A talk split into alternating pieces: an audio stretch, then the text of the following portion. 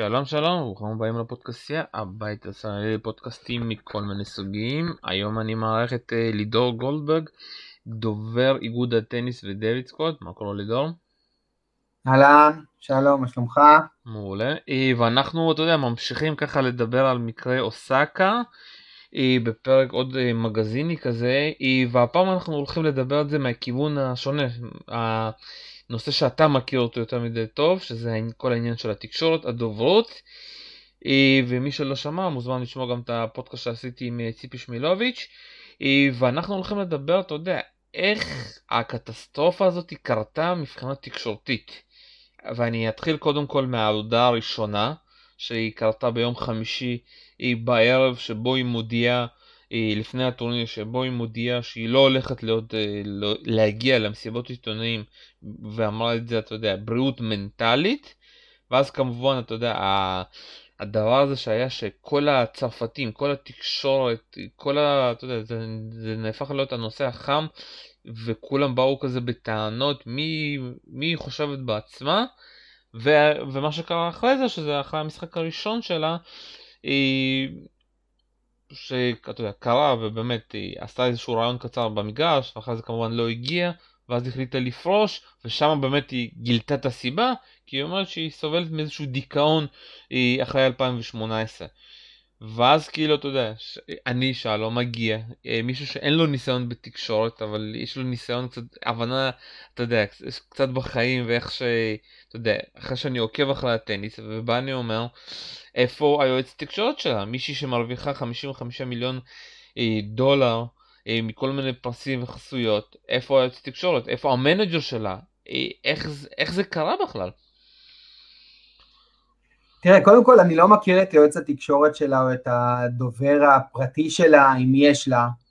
אני, אני מאמין ששחקנית שהייתה ראשונה בעולם ובאמת הייתה לפני שנתיים, משהו כזה, המרוויחה, שברה את שיא הרווחים אפילו, נכון? של נכון, נכון. לשנה אחת. אמ, כסף, ל... אני מתאר לעצמי לדובר יש לה, אבל אני לא הייתי בסוד העניינים, אני לא יודע בדיוק מה, מה קרה שם מבחינה תקשורתית, יכול מאוד להיות ש... שהיא החליטה שהיא לא צריכה דובר במקרה הזה, אולי הדובר נתן אה, נוסח אחר והיא אמרה לא, אני רוצה את הנוסח הזה. אי אפשר לדעת באמת מה היה הלך הרוחות בנושא הזה. אה, יש פה סוג של גם התנגשות בין אה, הדוברות שלה, יחסי הציבור שלה, וגם ל, ליחסי הציבור של הרולנד גרוס בכלל. הייתי ברולנד גרוס ב-2006, אה, אז בתור דובר איגוד הטניס וליוויתי את שחר פאר, שחר אז היה לה את המשחק המדהים מול אה, מרטינה אינגיס שנעצר בגלל החשיכה באחת אחת, אם אתה זוכר הגיע שם עד לשמינית הגמר. כן, כן, זוכר. אה, וקודם כל זה מדהים, כל. יש שם אני מדבר איתך על לפני 15 שנה, אני לא יודע איך זה עכשיו, אבל היה שם מדהים, חדר תקשורת ענק, אתה יכול לשבת בפנים, יש לך מסכים לכל מגרש ברולנד גרוס, ונגמר אה, לדוגמה, נגמר אה, משחק, אה, אתה יכול ישר להגיע, לשים פתק, להגיד אני רוצה עכשיו לדבר עם שחר פאר, אוקיי? אז כששחר ניצחה סיבוב ראשון או סיבוב שני, אז הייתי שם לבד, ונכנסנו לחדר פרטי, עשיתי לה את הרעיון, אה, מהר כדובר שלחתי את זה לכל התקשורת הישראלית וכולי. מצד שני, שחר אז הייתה די בתחילת הדרך. אה, הלכתי למסיבת עיתונאים של שרפובה, שמע, זה חדר ענק, החדר המרכזי, מלא עיתונאים, שרפובה נכנסת, מלא שאלות, זה, זה עולם אחר לגמרי. אמ, והיה שם אה, בזמנו, אני מדבר איתך באמת לפני כל הפייסבוק ואינסטגרם וכל זה, אמ, היחסי ציבור שלהם היו מטורפים, היו להם המון אנשים שם. עכשיו אני לא יודע מה בדיוק היה הלך הרוחות בין שניהם, ואם הייתה התנגשות, או למה הם לא נפגשו ביחד והחליטו, רגע, בואו ננסה לצאת מזה בצורה נכונה, בואו ננסה לפתור את זה. במקום זה, קנסו אותה ב-15 אלף דולר. אה, יכול להיות שכן היה אפשר להגיע לאיזשהו, לאיזשהו פתרון, שלא יגרום לה לפרוש מהטורניר, היא באמת אחת השחקניות החשובות ברולנד גרוס, כמו שפדרר בגברים מאוד מאוד חשוב ומעניין, וגם הוא פרש, אותו דבר זה, זאת אוסקה. אה, מצד שני, תשמע, היא, היא חולה במחלה שאני חושב שאו או שיש לא מעט, גם עיתונאים ובכלל הקהל הרחב, שקצת, אה, אולי אני לא אגדיר את זה מזלזל, אבל לא מודע באמת לכמה המחלה הזאת היא קשה. זו מחלה קשה. ואתה יודע, אם חס וחלילה אלף אלפי הבדלות, אני נותן את זה כדוגמה, פתאום היא הייתה אה, מספרת שהיא אה, חלתה בסרטן. אז ישר כולם היו אומרים כן, כן, ולא ניתן לה, נכון, וגם אסור לה לשחק, אולי היא צריכה לפרוש, אבל לא נראיין אותה, לא נגרום לה, לא נגרום לה להרגיש לא טוב במסיבת העיתונאים וכולי, לא נקשה עליה. אבל מצד שני, שהיא אומרת שהיא, שהיא חולה במחלה שהיא באמת מחלה לכל דבר, והחרדה הזאת זו מחלה לכל דבר, תוקפים אותה דווקא ו- וקונסים אותה. והיא חולה במחלה ש- של, של חרדה ממסיבות עיתונאים. עכשיו, אני צפיתי בה ב- ב- בהרבה מסיבות עיתונאים קצת יותר אה, אה, שנים קודמות.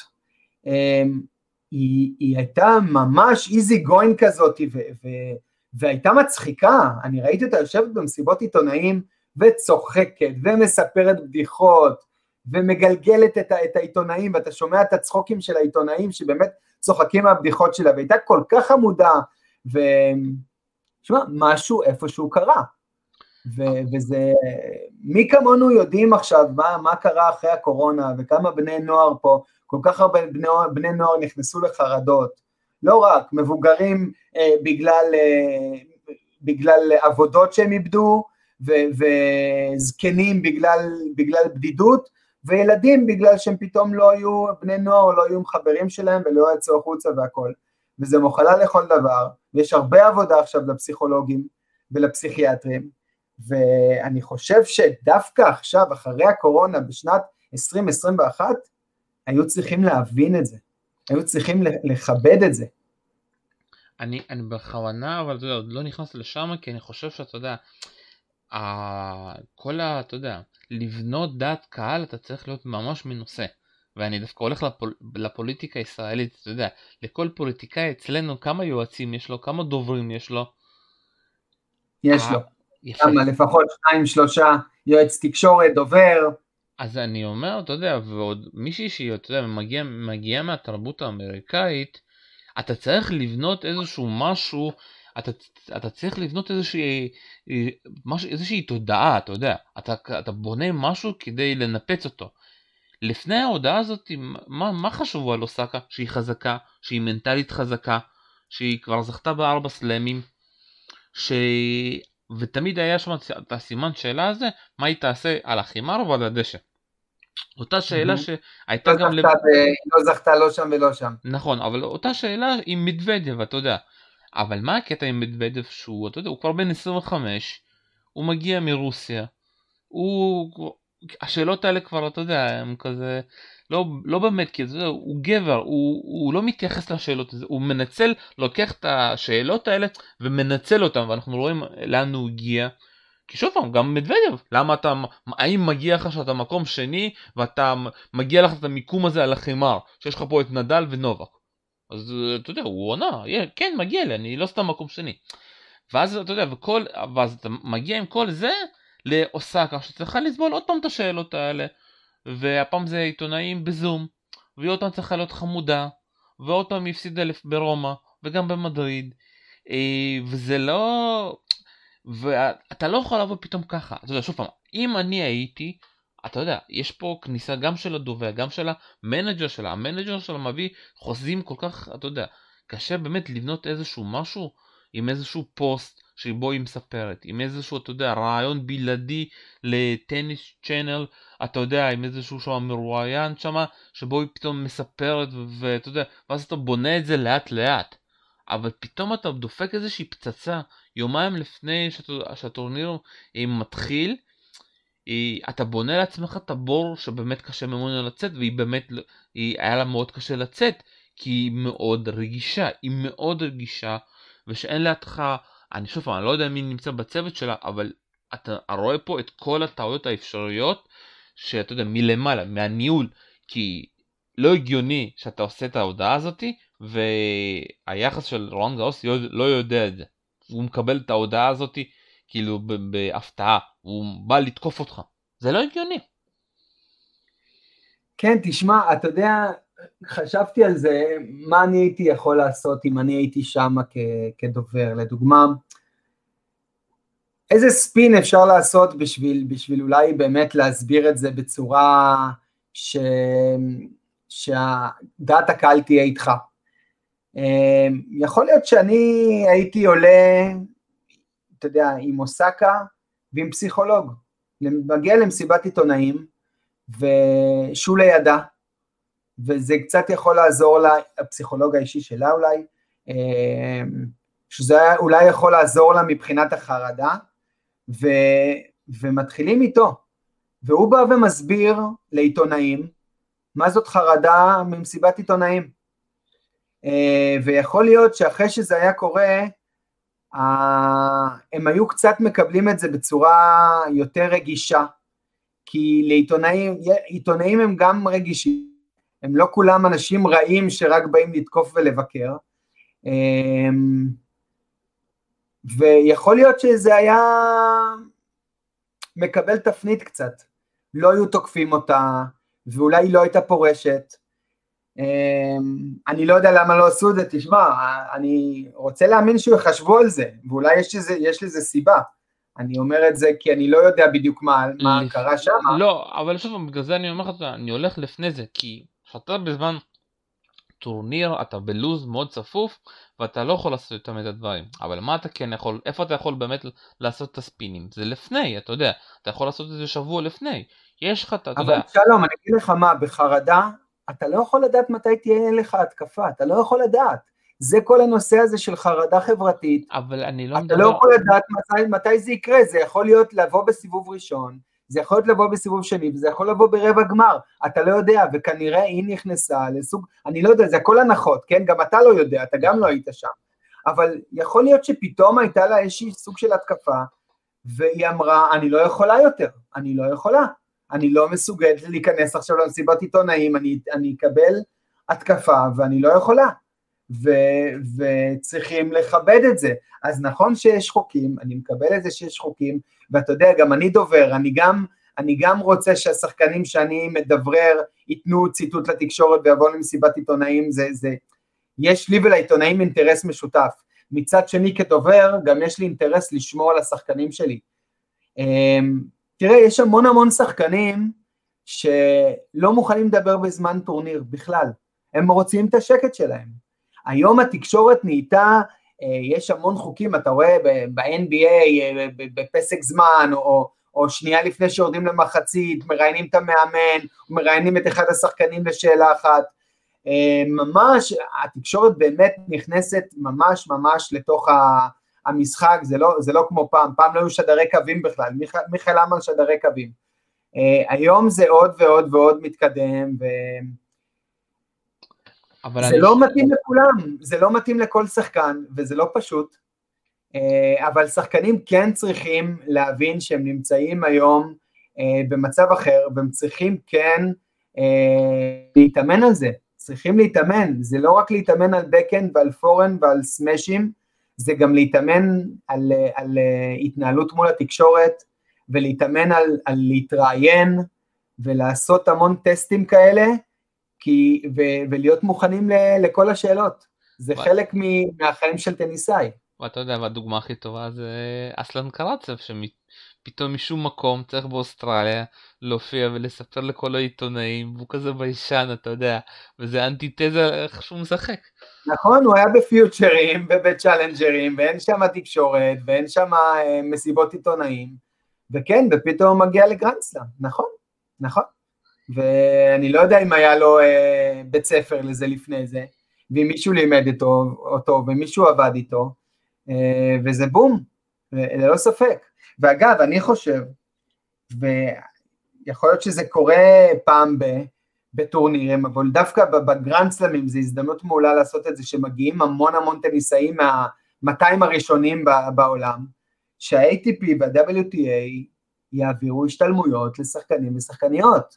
יעבירו השתלמויות, אתה יודע, יביאו, יקבלו אותם יום לפני, או, או יקבעו שעה או שעתיים היום, אה, בין האימונים, לפני האימונים, אחרי האימונים, לבוא ולעשות אה, השתלמות על, על עבודה, עבודה מול התקשורת, לעמוד מול התקשורת, להיות במסיבת עיתונאים, זה מאוד חשוב, מאוד מאוד חשוב. וזה דבר, אתה יודע... ואני בטוח שדוברים של ה-ITF, יש מחלקה מצוינת ב-ITF או ב-ATP או ב-WTA, אה, שיכולים ללמד אותם את הדברים האלה.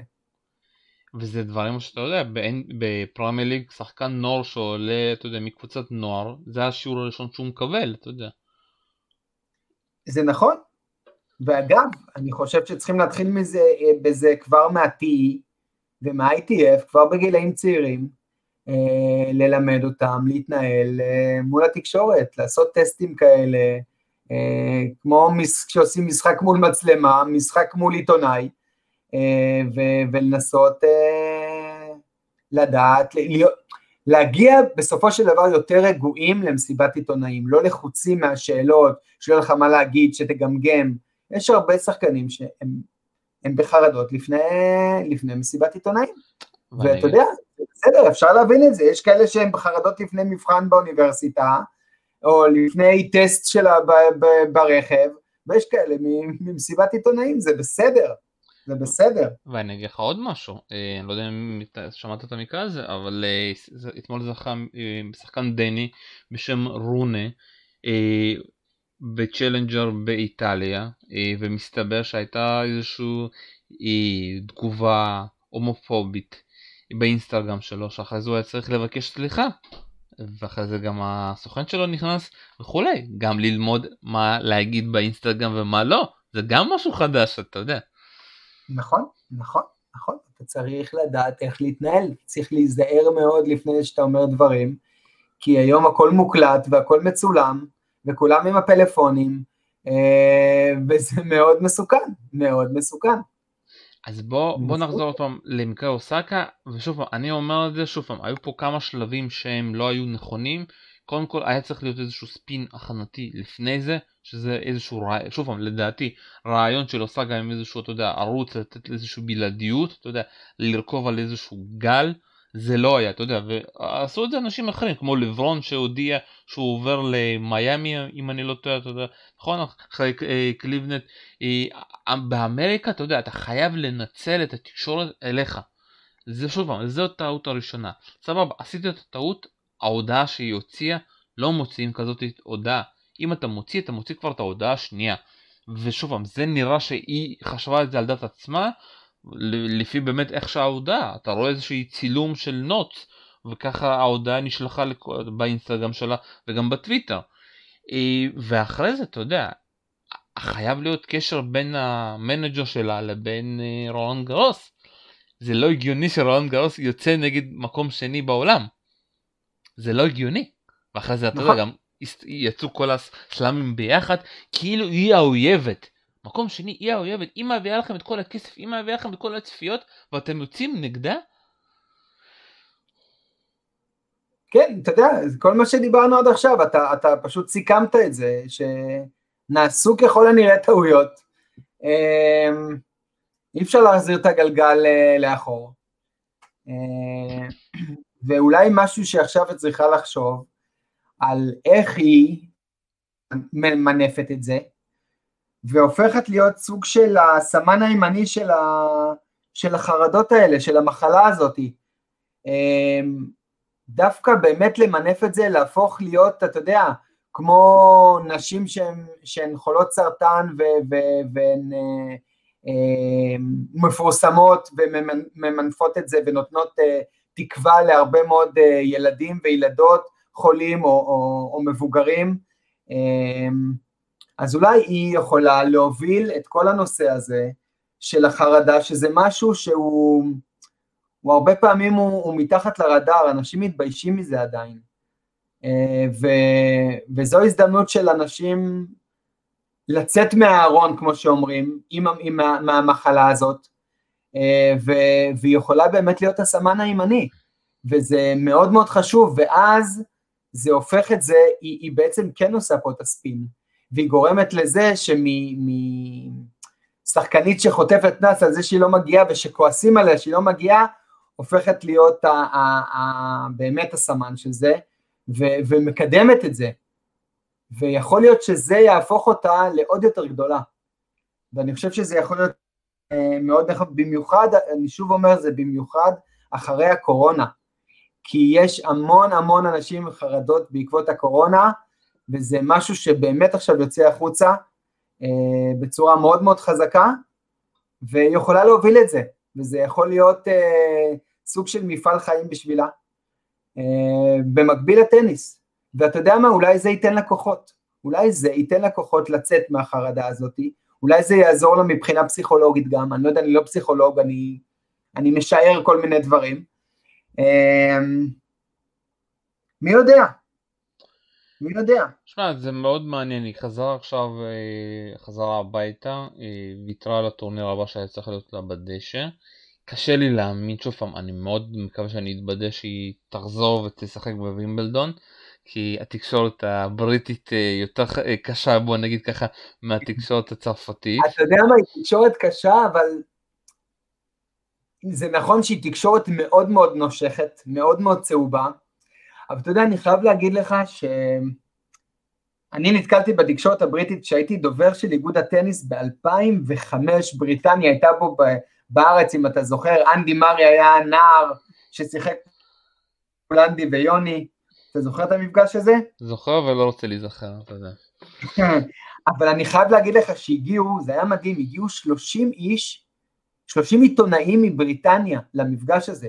בחיים לא ראיתי כל כך הרבה עיתונאים זרים שמגיעים לארץ למפגש דייוויס, ובנינו להם אפילו אה, באיצטדיון קנדה, אה, ביטן מיוחד כזה ביציעים לשידור ישיר של ה-BBC, ואני חייב להגיד לך שאני ישבתי במסיבות עיתונאים של הזה, אני ניהלתי שם את המסיבות עיתונאים, והם שאלו שאלות כל כך איכותיות, כל כך יפות, ובאמת רגישות, ואני עד היום זוכר את השאלות הכל כך יפות של, ה, של הבריטים, ואמרתי, וואלה, למרות שאני תמיד גדלתי על העיתונות הנושכת שלהם, הם כן יכולים להיות רגישים. ויכול להיות שאם בתקופה הזאת של השלושה שבועות האלה, היא תתנהל נכון מבחינה תקשורתית, ואולי כן, כמו שאתה אמרת, עכשיו תיתן, תיתן רעיון בלעדי ל...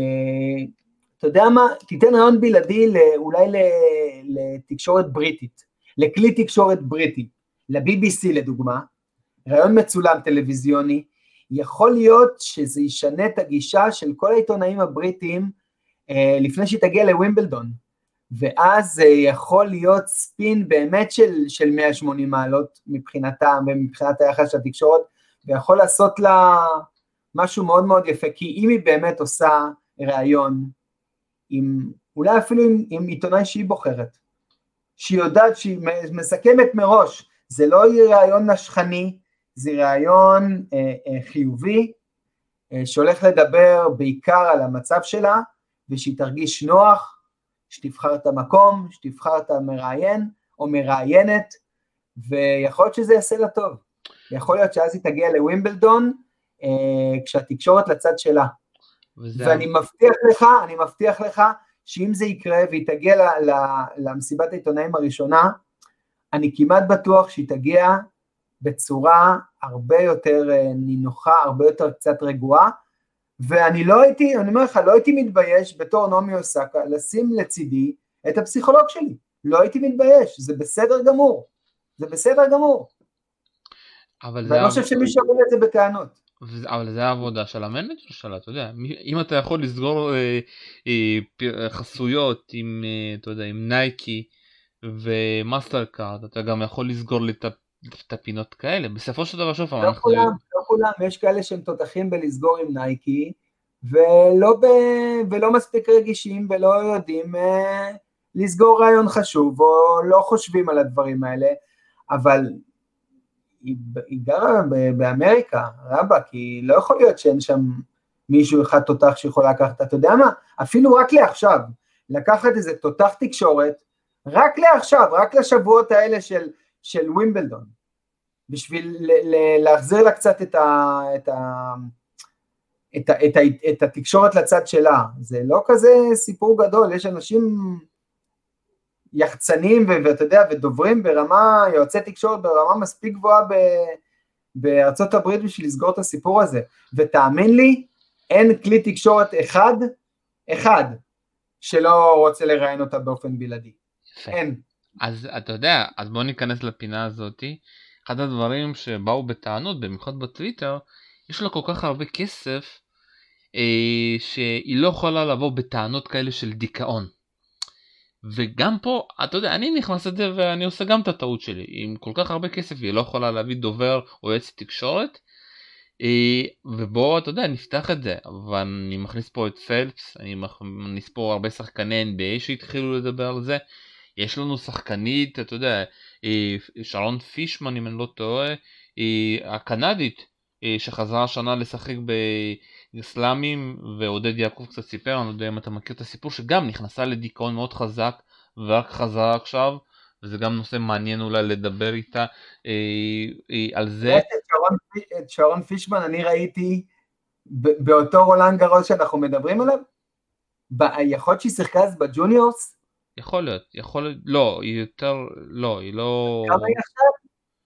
היא יותר צעירה. בוא, לדעתי בת 30 עכשיו. כן, יכול להיות. נו, אז היא שיחקה ב juniors אז. אני ראיתי אותה משחקת אז, לדעתי ב juniors ברולאן גארוס באותה שנה של שחר פאר, 2006. יכול להיות. כן. אז, אה, אז אני שוב פעם, אז בואו נלך לכל האנשים האלה אה, שכן מדברים בתקשורת, שכן מדברים, אה, ו... אתה יודע, זה כאילו, זה, צריך להראות את זה, אנחנו מראים את זה בסופו של דבר, שזה לא, הכסף, זה, זה שאתה מיליונר וזה שיש לך הרבה כסף, זה לא אומר שאתה יכול לקנות עם הכסף הזה שלא יהיה לך דיכאון. עם כסף אי אפשר לקנות בריאות, ואני לא צריך לספר לך כמה, כמה אנשים אה, מאוד מאוד עשירים בעולם, שאתה מכיר אה, מספיק מהם, מתו מסרטן או ממחלות אחרות, אה, או התאבדו חלילה בגלל דיכאונות. כסף לא קונה בריאות, תמיד, לפעמים, הוא יכול לעזור, אבל הוא לא קונה בריאות. ואני לא יודע באיזה מצב נמצאת אה, נעמי אוסקה, אני לא יודע באיזה מצב היא נמצאת מבחינת חרדות ומבחינת דיכאון, ויכול להיות שהיא אומרת לא רוצה דוברים ולא רוצה אף אחד, אני אעשה את זה בעצמי, ולא מצליחים לשכנע אותה, והיא בעלת הדעה ובעלת המאה, וזהו. אתה יודע, יכול להיות שזה המצב, לא, היא לא רוצה, היא רוצה לכתוב בעצמה את הדברים, זאת האמת שלה, היא רוצה ללכת עם זה, והיא לא רוצה לקבל שום עצה מאף אחד, זה גם יכול להיות. אני לא יודע בדיוק מה קורה בחדרי חדרים, אה, אבל אה, אני גם לא יכול לשפוט אותה, כי אני באמת לא יודע באיזה מצב היא נמצאת. וגם אתה לא יודע, ומי שיודע זה כנראה הפסיכולוג שלה, ואולי האנשים הקרובים אליה, או ההורים שלה. ו... ואולי באמת צריכה קצת חופש. אולי, אולי זה מה שהיא צריכה. שמע, זה באמת אה, מקרה... קל מאוד להיות עבריין, אה, לשבת על המקלדת, כל מיני אנשים בטוויטר, ולכתוב יש לה כסף אה, וכולי וכולי וכולי. קל, זה, זה קל. אני מזמן לא אה, מסתכל רק על הדברים האלה, אני, אני עוקב אחרי קבוצות בפייסבוק והכל, ואני רואה איך אנשים מגיבים, ו... אנשים לפעמים מאוד מאוד רעים, מאוד. ו, ואני לא, זה לא הפרשנות שאני, שאני, שאני מסתכל עליה. באמת, אני, אני מנסה להיכנס ל, ללב שלה ולרגש שלה ולהבין מה עובר עליה. ואני מכיר אנשים שהיו בדיכאון, ואני מכיר אנשים שהיו עם חרדות, ואני יודע, יודע לאן זה יכול להוביל. ו... ובגלל זה אני יכול להבין אותה. אמ, אבל אני מקווה שבאמת עוזרים לה, באמת מקווה, כי אפשר לצאת מזה. זו מחלה שאפשר לצאת מזה, וגם מחלה שאפשר גם לא לצאת מזה. אני, אני לא יודע באיזה מצב היא נמצאת. אני רוצה לתקן את הטעות שלי, זה לא שרון פישמן, אה, זה רבקה מריאנו, השחקנית אה, הקנדית. אה, גם קנדית ישראלית. אה? אני אומר, שרון פישמן היא גם קנדית ישראלית, אם אני לא טועה. נכון, יש שם קשר ישראלי. רבקה מריאנו, יש לה סיפור מטורף פשוט, ואולי אני גם אעשה איזשהו פרק עם עודד. אה, אני הסיפור שלה, גם של אה, דיכאון, נכון? שהיא חזרה אחרי כמה שנים טובות. נכון, והיא התחילה, אה, התחילה לאמן עם עודד יעקב, הוא לקח אותה עוד פעם. נכון, נכון, הוא, הוא הצליח להחזיר אותה, ואז היא חזרה לסבב, נכון. גם סיפור ו... יש כאלה שלוקח להם כמה שנים לחזור, שהם צריכים את האימון הזה, לבוא ולאמן ביחד עם, עם כמו שדדי לקח אותה, שדדי עשה לה סוג של, קודם כל דדי הוא סוג של פסיכולוג.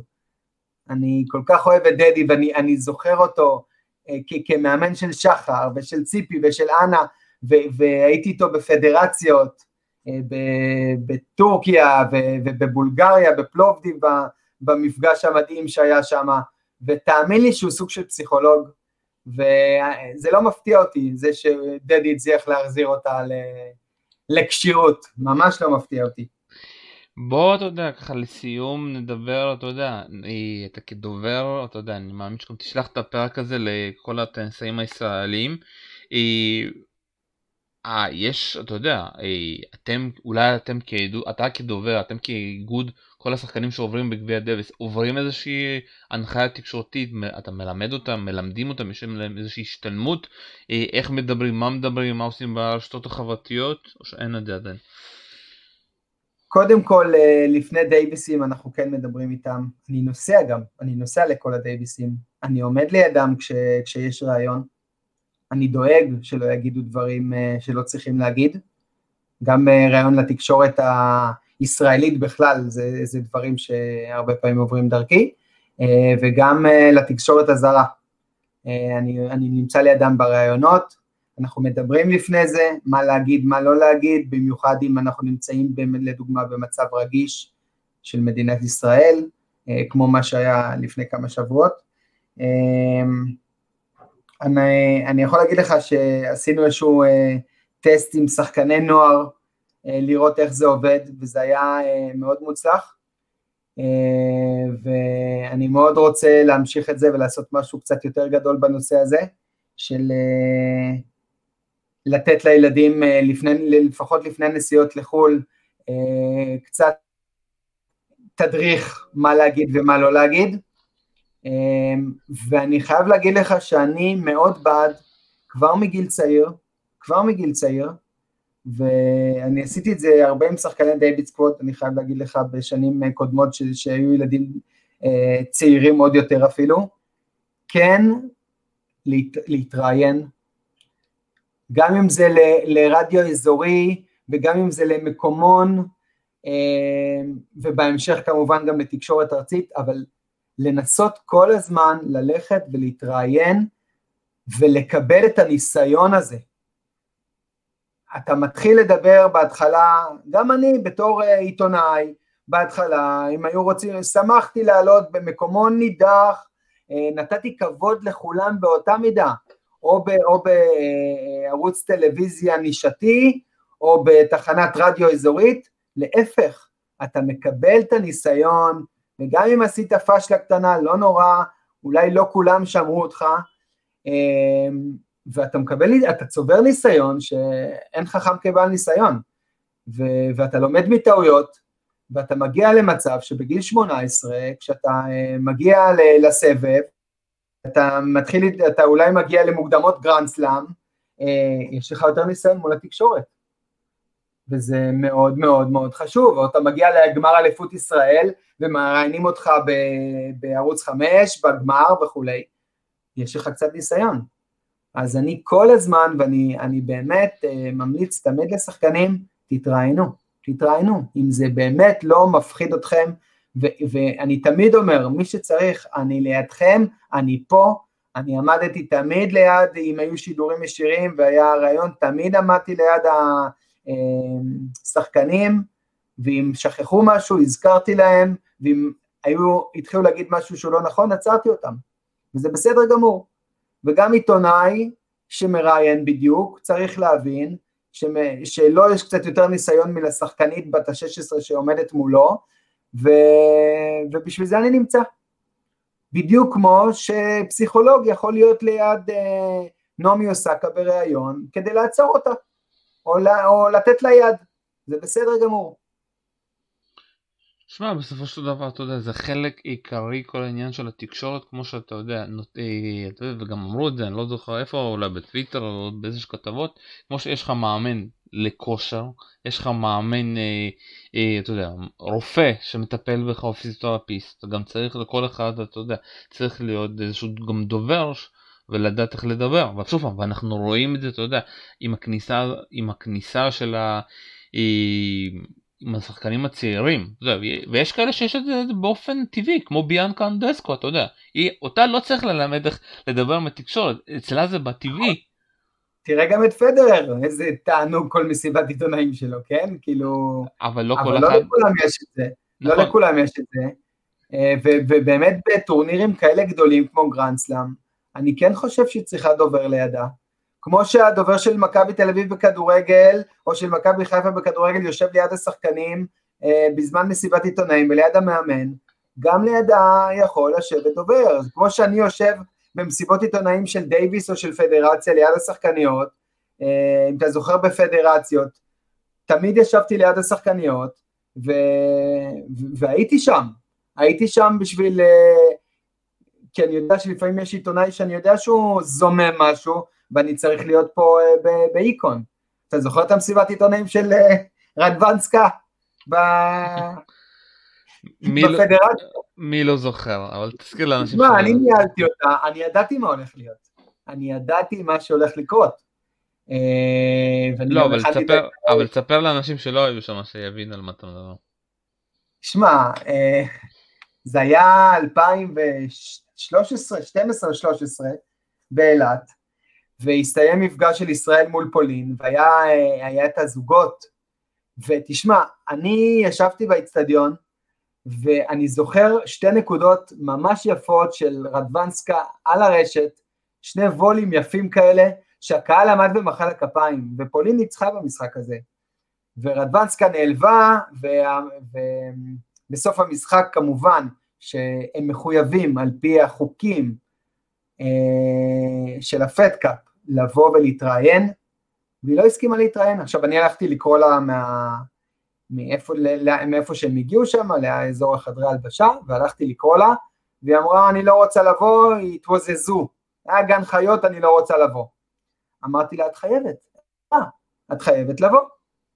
והיא אמרה, לא, אני לא מגיעה למסיבת עיתונאים. הלכתי לנציג של ה-ITF שהיה שם, ואמרתי לו, תשמע, כל העיתונאים, הוא, הוא חיכה בעיתונות, בחדר תקשורת. אמרתי לו, אתה רואה כמה עיתונים נמצאים שם, הסתיים משחק של ישראל מול פולין, המשחק המרכזי, והיא לא מוכנה. הוא מאוד מאוד כעס, הוא בא לשם ואמר לה, אם את לא עולה, את מקבלת קנס גבוה מאוד. אבל היא באה, בלי חשק. אני שם זרקתי לאחד העיתונאים, שהייתה לו מצלמת וידאו, אמרתי לו, ממליץ לך לצלם. אה, אתה, תודה לי אחר כך, וזו הייתה מסיבה של דקה.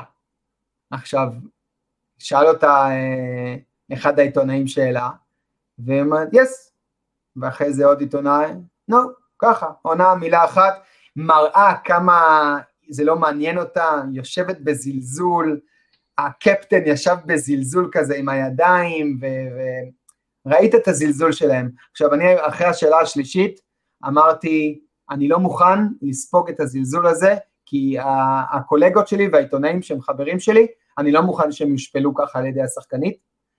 ואמרתי, ועצרתי את המסיבת עיתונאים, אחרי דקה וקצת, אמרתי, אוקיי, thank you very much, וזהו, וסגרתי את המסיבת עיתונאים. אז, היא- אבל אם היא חשבה שבזה זה הסתיימה והיא דפקה את המערכת, כמו שאומרים, ועשתה את זה לפי איך שהיא רוצה, זה עלה ליוטיוב באותו יום, וזה הגיע למיליון צפיות, והתחילו לגנוב לו שם את זה ולהעלות את זה, הוא עשה כסף מה, מהיוטיוב במסיבת עיתונאים הזאת, ותשמע, הם באו אלינו למחרת והתחננו שנוריד את זה. התחננו שנוריד את זה במשלחת של פולין. עכשיו, זה לא קשור אליי, אני לא צילמתי את זה, כן? אמרתי, אם, אם העיתונאי יסכים, בבקשה. אבל הוא לא הסכים כמובן, היה לו, הייתה לו הצלחה כבירה עם, ה, עם, ה, עם הסרטון הזה. ובחודש שאחרי, כל פעם שרדוונסקה, לכל טורניר שהגיע, let's speak about אילת. let's speak about אילת. כולם דיברו על המסיבת עיתונאים הזאת, ועל הזלזול שלה ועל איך שהתנהגה שם. אז יכול להיות שאם היה דובר, הוא היה לוקח אותה לצד ואומר לה, תקשיבי, קחי נשימה, תבואי, תתני את הכבוד, העיתונאים האלה לא קיללו אותך בזמן המשחק, יכול להיות שהקהל אה, אה, קילל אותך והכל, וואלה, אה, את כנראה לא מכירה גביע דייוויס ופטקה בדרום אמריקה, זה עדיין משחק בית, קחי נשימה ובואי ותני כבוד ותעני כמו שצריך, שלא תצטערי על זה אחר כך. היא בחרה מה שהיא בחרה, זה מה שיצא. אני, אני מתאר לעצמי שבמסיבות אדונים אחרי זה, היא כבר לא התנהגה בצורה הזו. אבל אני חושב שלהראות את המסיבת עיתונאים הזאת, בכל מיני השתלמויות תקשורת של ה-ITF או של ה-ATP וה-WTA זה רעיון לא רע בכלל. באמת רעיון לא רע, להראות את השפת גוף שלה ואיך שהיא התנהגה ומה קרה אחרי זה. שמע, אז... שמע, זה היה אחד הדברים הכי הזויים שהיה. נכון. ושמע, איך שאתם כאילו, כל מי שהיה שם, אתה יודע, שמע, קיבלתם על זה טראומה לכל החיים, אתה יודע, כל פעם שהיא הפסידה אני זוכר את הפוסטים הצבעוניים. כן. ואני לא אוהב שמזלזלים בעיתונאים שהגיעו עד אילת וחיכו לה הרבה זמן שהיא תגיע, והם באו לעשות את העבודה שלהם והיא עושה את העבודה שלה, ו... וצריך להיות פה את החיבור הזה, ואם את מזלזלת, אז בסדר, אז אה, ראית את זה אחרי זה בסרטון, אה, המראה, ראית את זה כמראה, וכן, אני, אני לא שוכח את זה, תשמע, כדובר זה באמת אחד המסיבות עיתונאים הכי, הכי זכורות שיהיו לי אה, כנראה בכל הקריירה. שחקנית בסדר גודל של, של טופ 10, אז היא הייתה שמינית בעולם או רביעית בעולם אפילו כבר. כן, אה, הגיעה גם לגמר וימבלדון. הגיעה לגמר וימבלדון אחרי, אני חושב. נכון, נכון, הגיעה אחרי. כן. אבל זה שוב, אתה יודע, אנחנו קיבלנו פה שחקניות הכי בטופ, אתה יודע, שרפובה הגיעה פה אחרי הזכייה שלה באוסטרליה. באותו, באותו, בפדרציה של 2011, היו פה ארבע שחקניות טופ 11. אזרנקה גם הייתה אז לדעתי? אזרנקה נגד, שר... נגד uh, רדוונסקה היה משחק, אולי משחק הנשים הכי טוב ש... שהיה פה בארץ. היה משחק מדהים, ושחר פאר הייתה, ו... אמ, ובוזניאקי שהייתה ראשונה בעולם. נכון נכון זה היה... היה, הייתה, היה פדרציה מדהים, פשוט מדהים, באמת. טוב, שמע, עם הסיפור הזה אנחנו, אני רוצה לסיים אה, ולהגיד, שמע, שוב פעם, זה, המקרה הזה זה לא צחוק, וזה, אתה יודע, זה פודקאסט מאוד חשוב, שוב פעם, אתה יודע, להרבה גם דוברים ולהרבה אנשי, אנשים שהם אה, במקצוע הזה, שמעבירים מסר צריך לדעת איך להעביר אותו. לא מעבירים אותו בתור נוטס של אייפון ומפרסמים את זה.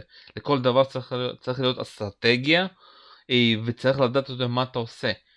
ואתה יודע, לשמחתי, אתה יודע, בארץ אנחנו די, אתה יודע, גם אם שאין לנו כל כך את הכסף של אוסקה, כל בן אדם, אני מקווה שוב פעם, כל ארגון יודע שכל דבר שאתה מוציא לתקשורת, אתה צריך לחשוב כמה פעמים, ואתה לא עושה את זה בהודעה אה, ב-12 בלילה. וככה אני רוצה להאמין שגם השחקנים אה, וגם העיתונאים וגם הספורטאים בכלל, שאנחנו, אתה יודע, מסתכלים ו... מתייחסים אליהם כאלילים בסופו של דבר, אתה יודע, אוסקה היא סמל, היא סמל למקצוענות, פה שוב פעם, היא נכשלה, אני, אני מקווה שזה כשל קטן, אני מאוד מקווה שזה לא משהו, אתה יודע, שיכול לשבור לה את הקריירה, כי היו שחקנים שנשברו לפעמים, אתה יודע, מהעודף הלחץ הזה, אה, נותן לך את עינין, שמעתי גם על בורג, אני מקווה שהיא לא תגיע למקומות האלה כי אנחנו בתקופה שונה אנחנו בתקופה שכן אפשר לטפל כן אפשר לדבר על דברים כאלו נכון. ו- ואני מקווה שבאמת, שוב פעם, רק נלמד מזה. הלוואי שתחזור כמה שיותר מהר. היא חשובה לטניס מאוד.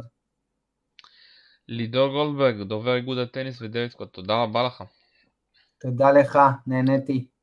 כאן היה שלום סיונוב ותודה רבה שהקשבתם לנו. ביי ביי.